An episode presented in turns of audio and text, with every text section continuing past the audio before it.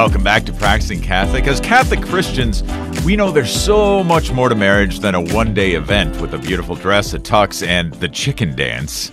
As wedding season kicks into high gear, we're going to take a step back and talk about the vocation of marriage and why the engagement process is so important.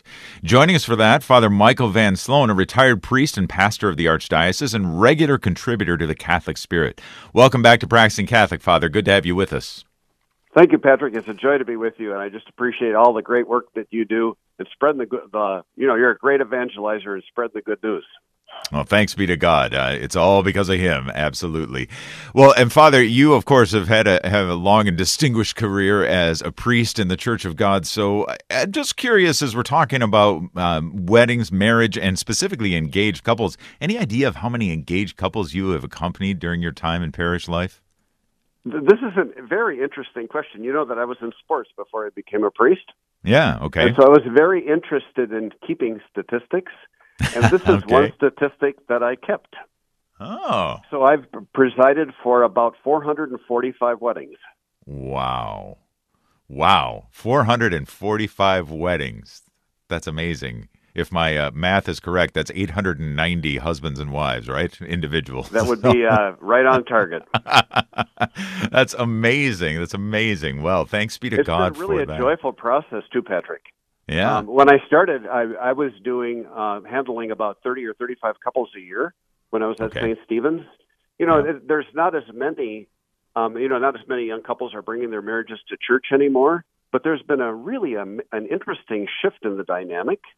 Okay. I used to be that people would come to church, a couple would come because mom and dad wanted them to, or grandpa and grandma wanted them to. sure. And I have found that the kids are paying less attention to their parents and doing what they want. Hmm. And so the couples that come to church, I have found over the last 10 years, the couples were really intentional and really wanted to be there. They wanted Jesus. They wanted God to be at the center of their marriage.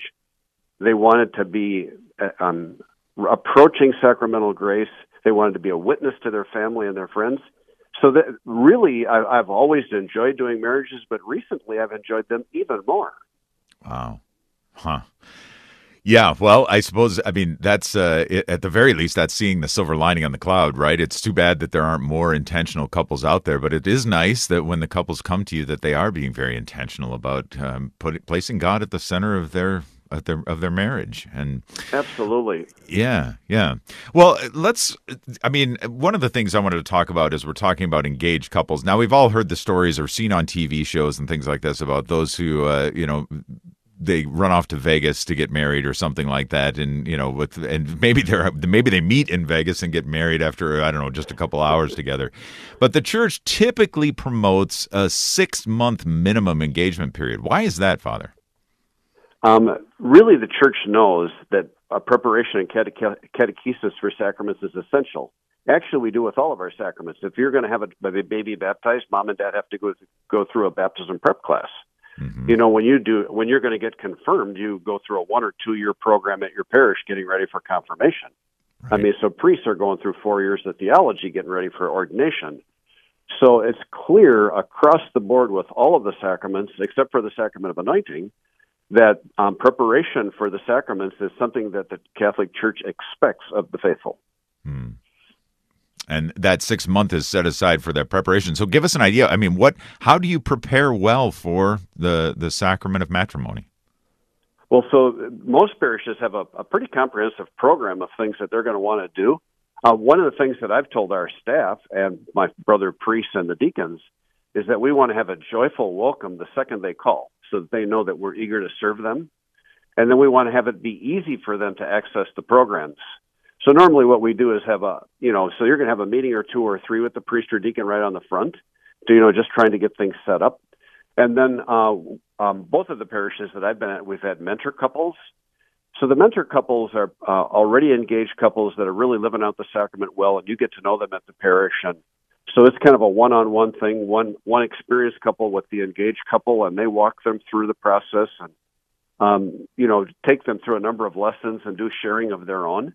Mhm. Uh, we have um, it's called uh, marriage in it's, it's uh, engaged encounter, so it's a retreat that we have them uh, go on at, as part of the preparation program.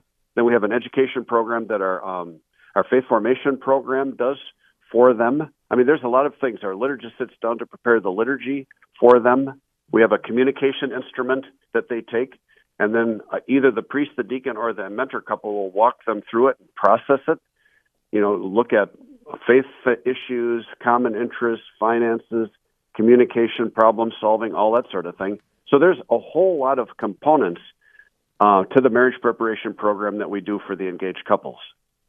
And one of the things that I appreciate about it, Father, is that there's there's not just the practical uh, steps and practical concerns that you were the ones you were just mentioning there, but of course, as part of a typical marriage preparation.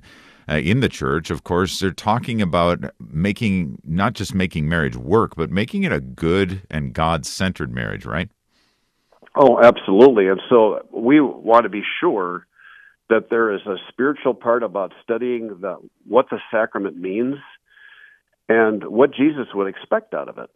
Mm-hmm. You know, so Jesus said, "As I've done, so you should also do." So we look to Jesus for how how he would model for a, a couple what they can do. I mean, so he was an expert communicator with his disciples. We expect them to be expert communicators with each other. Mm-hmm. Uh, so Jesus sat down and ate with them. So we expect a couple to do practical things about sharing meals together, visiting over meals together.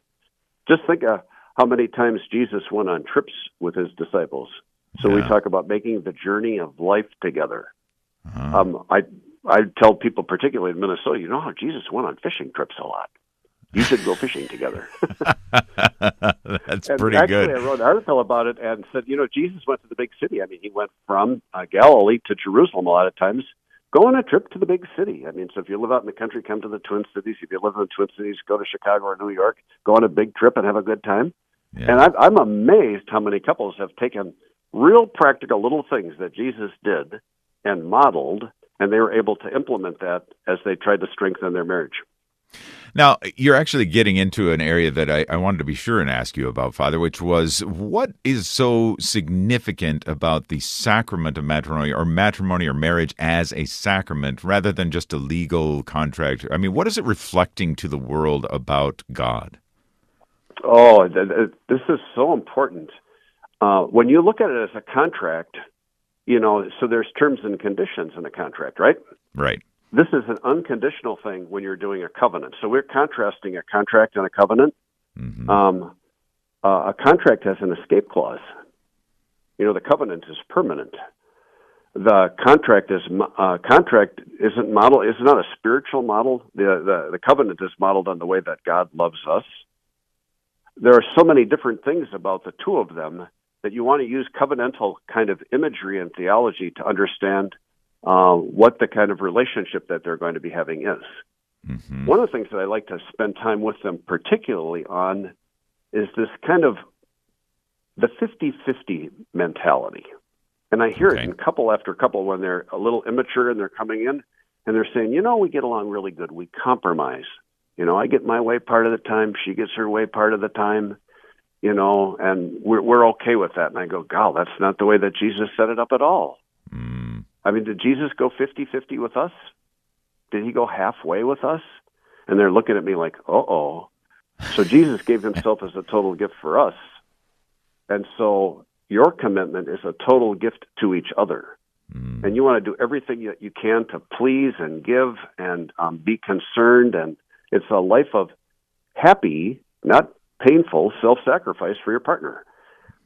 Yeah, and that's that's one of the things too. Uh, this is airing on Holy Trinity Sunday, and I know that uh, marriage is a little bit of a glimpse, a good and healthy and godly marriage anyway, is a little bit of a glimpse into the love that's shared between father and son. Right? I mean, just a, like you were saying, a gift of one's whole person. Absolutely, and so well, when we look at Trinity Sunday, we talk about a perfect sharing between the three persons of the Trinity, and that kind of sharing between the Trinity is a frequent um, point of departure in reflecting on the perfect way that you would ha- want to have the perfect sharing between a husband and a wife. Hmm. Say more. So the perfect sharing. So one of the things that actually Father Bill DeZiel taught me this when he was um, preparing his wedding couples. He'd have them in his office, and he'd say, "Are you guys praying together?" And they say, "No." He says, "Let's try it right now." Mm-hmm. And he would practice spontaneous prayer in his office while they were preparing for marriage. I, I thought it was just genius. Yeah. And so I regularly have spent now, what are you going to do for your prayer? And they're going to go, well, we'll say our meal prayers, and that will be enough. And I'm going, Mm-mm. we need to do a deeper kind of prayer. And so this prayer would be spontaneous prayer that you would do, and you would address it to God in front of each other, and you would pray about your hopes and your fears and what you're thankful for and your intercessions and all of that. And if you will do that in a very deep and sincere, open way with your spouse, as you open yourself up to God, you have this very intimate sharing that happens between each other. So you get closer to God and closer to each other in the prayer. And it's a powerful bonding, uniting kind of thing. Mm. So Yeah. the, uh, the teaching about prayer and actually practicing it with a couple, I think, is a very useful thing to do. Yeah. We're speaking with Father Michael Van Sloun, who's a regular contributor to the Catholic Spirit on all sorts of different parts of the faith. But specifically today, we're talking about uh, engagement and getting pre- prepared for to receive the sacrament of matrimony. And Father, these are excellent suggestions. That, uh, of course, you don't have to just be engaged if you have not done that as part of your marriage. I know it's uh, it's been a, a core part of my marriage for you know daily for for years now. And uh, you're right; it's been such a bonding practice to pray together. Um, but how about people who are, um, you know, they have loved ones, family, friends uh, who are coming to that point where they're just about to be married, they're in the state of being engaged. How might we, uh, in simple and practical ways, how might we support engaged Catholic couples? Well, I think that uh, praying for them is right on the top of the list. Yeah. And so that could be a little bit abstract, but if you if you have in your parish bulletin couples that are preparing for mar- marriage with with their names there, the- Yep. to protect um, in these days of identity theft, you have to have it, you know, maybe with uh, first name and a last initial or whatever. Sure. But if they're present at the parish and you're letting people know that this these particular couples are preparing, they can be preparing for them. Hmm. And then you want to have your parish trying to do all of the other supportive things that you can. So, like having the liturgical ministers available to serve them, and having the faith formation program ready to serve them, and uh, a lot of other ways that you can have parish ministries that would be a very positive and supportive thing for them. Uh, one of the things I like to do is having um, marriage retreats at the parish. So, like you get to Valentine's Day, and you do a, a marriage retreat or a marriage evening or a marriage dinner that features your married couples, and then to have engaged couples join in with that, that is a really positive thing to do. Yeah. Yeah, great idea. Yep, yep. Having attended a few of those as well, that's a that's a great idea. And there is something about that, isn't there? I mean, learning from one another and and observing, being able to be invited at least a little ways into other people's marriages, and to see uh, for those who are perhaps a little bit farther on in life and in marriage, to see what what some of the wisdom that they have is to share. I loved you talked about having mentor couples for engaged couples as well. I can imagine that's extraordinarily fruitful. So fruitful, in fact. Uh, the first couple of years, I didn't see this happen, but I had this, saw this happen frequently over the years. That the um, the couple would have such a good experience with their mentor couple that they would invite them to their wedding. Mm. Yeah, yeah. You could see that the bond that was, and then they, they end up being friends after they get married. And so, seeing the enduring nature and the, the the strength of the relationship that happened between those two couples was an amazing thing to witness for me, and uh, really a cause for great joy. It really is, and uh, I love the the ideas. Um, but you know, there's there's still uh, as people are getting married today in this day and age, um, there is this uh, oftentimes carried into it a, a mindset of.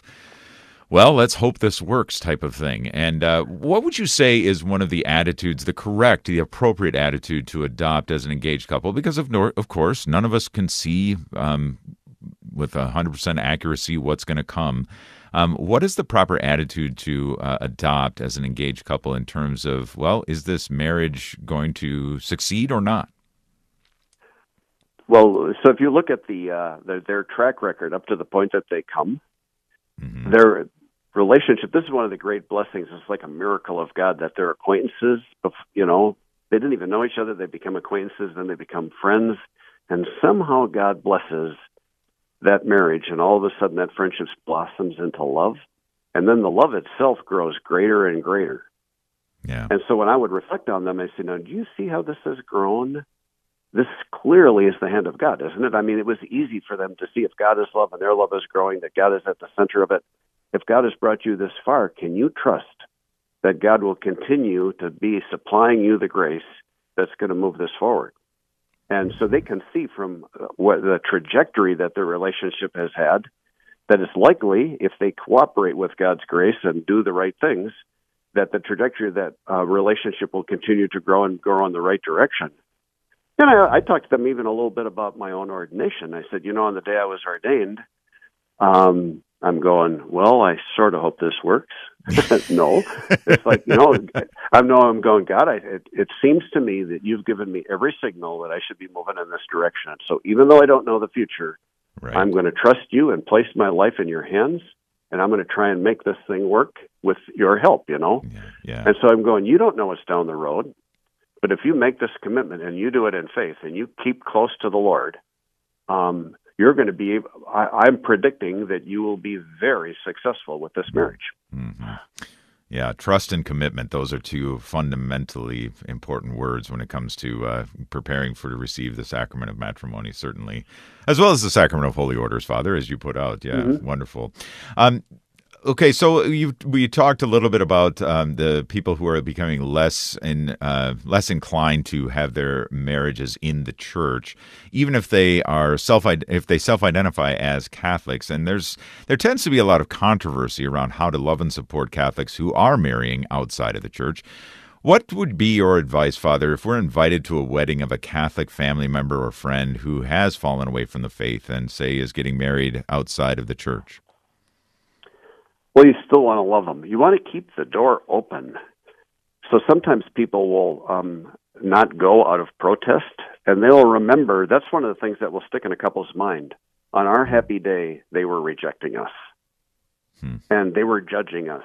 So I and try to invite people to say they know what your values are. So go as a statement of um, your support of their love for each other. You don't have to be. You won't be supporting the way that they're doing it, but if you can keep the door open, at some point beyond that marriage that was outside the church, maybe they'll bring that marriage back to the church and have that marriage sacramentalized or have it blessed or convalidated. Yeah. And so to try and be able to stay in conversation with them and keep those opportunities about maybe you can consider this later down the road, even if you're not considering it now. Uh, I think that those relationship things are extremely important. Yeah. Yeah, that's a great point. It's a great point because again, they're even if they choose to get married, maybe I guess perhaps especially if they choose to get married outside of the church, then they're going to need it all the more, right? They're going to need love, support, and uh, someone to reflect to them the love of Christ and His role in their marriage. Uh, I guess in closing, Father, one of the things that I would ask is that uh, you know many of us who are preparing to go to weddings. I'm preparing to go to a wedding this year, and uh, there's other people who are uh, planning on doing the same thing. We're attending. Any? Uh, this is kind of a, a, a, I guess a softball question, but any good uh, gift ideas in terms of you know not just something that's going to honor the couple, but it's going to honor their life of faith and their marriage that they're building together with God. Well, one of the things about good gifts is that um, a gift to somebody ref- lets them know that you know them and that it gives them something that probably would be helpful and they would appreciate. Right. On the other on the other hand, you can do something that's going to you would maybe hope would strengthen some of the spiritual dimensions. So for some of my relatives, I've given them marriage crosses. Hmm. You're familiar with a Latin cross that's got the inter- two overlapping rings that go with the cross? Yeah, right. And hoping that they'll put the marriage cross up in their house. Hmm. Uh, my sister and uh, brother-in-law, they have uh, uh, the scripture quote, you know, love is patient, love is kind, First Corinthians, as a little plaque, and they have it up in the house. I've seen couples that have got it like in the entryway to their house or even in the bathroom but yeah. sometimes spiritual plaques or a, a wedding cross or some other thing that has spiritual significance you don't want it to be too preachy. You don't want it to be too pushy, but you, it might have uh, some spiritual value that they might be able to grasp onto. Yeah. That's a great idea. I like that. Well, Father, we've reached the end of our time. We are so appreciative of your great advice and thoughts that you've shared with us today. But may we have a blessing from you, please? Well, we thank you, Lord, for um, all of our married couples and all of our engaged couples. We thank you for Jesus who um, endorsed the sacrament of marriage at the Cana wedding feast, and he promised to apply to supply oversupply of graces to help couples to be faithful. So we pray for our couples. We pray for all of us during these um, during this time of the Easter season and moving into Holy Trinity Sunday that all of us would be people of greater faith. And we bless in the name of the Father and of the Son and of the Holy Spirit. Amen. Amen. Father Michael Van Sloun, so grateful that you've been on the program yet again. We'll come back to you at another time. Thanks, Father. All right. Thanks, Patrick. God bless you. Find more of Father Van Sloun's reflections under his Faith Fundamentals column for the Catholic Spirit.